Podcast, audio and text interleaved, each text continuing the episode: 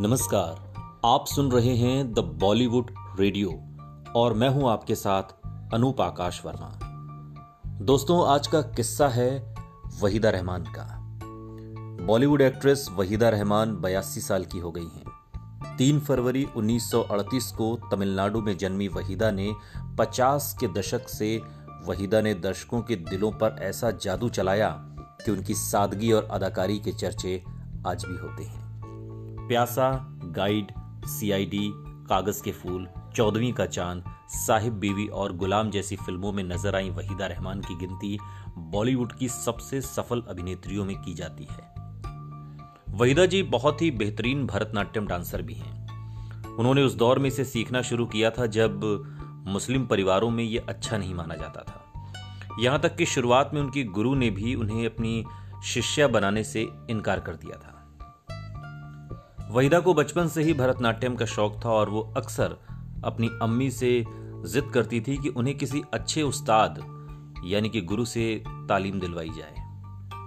अम्मी रूढ़ीवादी विचारधारा की नहीं थी, फिर भी मुस्लिम परिवार से होने के नाते उन्होंने अपनी बेटी की बात टालने की कोशिश की। हालाँकि वहीदा जब जिद पर अड़ी रही तो उनकी अम्मी उन्हें भरतनाट्यम के मशहूर गुरु जयलक्ष्मी अलवा के पास ले गई। वहीदा ने जब जयलक्ष्मी अलवा को सलाम किया तो उन्होंने पूछा, मुस्लिम हो? जवाब, हा, में मिला। इसके बाद अलवा ने कहा, हम मुस्लिमों को भरतनाट्यम नहीं सिखाते। चार दिन सीखोगी, फिर घर और खानदान के डर से सीखना बंद कर दोगी।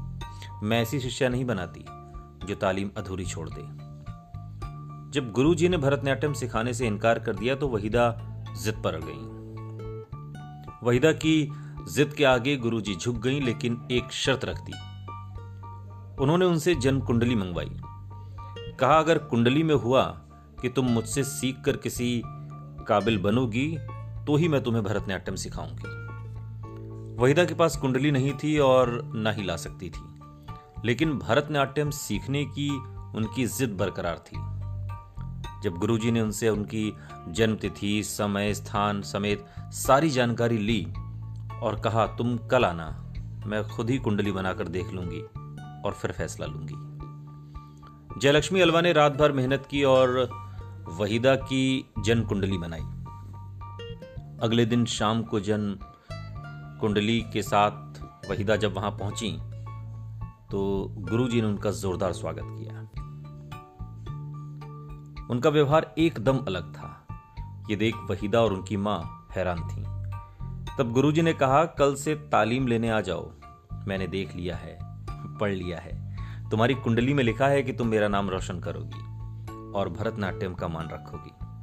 इसके बाद वहीदा के भरतनाट्यम का सफ़र शुरू हुआ और 22 जुलाई 2015 को इक्यासी साल की उम्र में अलवा का निधन हो गया। वहीदा आज भी बेहतरीन डांसर हैं, बेहतरीन अदाकारा हैं। आज भी वो काम करती हैं। और लगातार बनी हुई हैं। एक फ़िल्म बहुत जल्दी उनकी आने वाली है, नाम है डेजर्ट डॉल्फिन सुनते रहिए द बॉलीवुड रेडियो सुनता है सारा इंडिया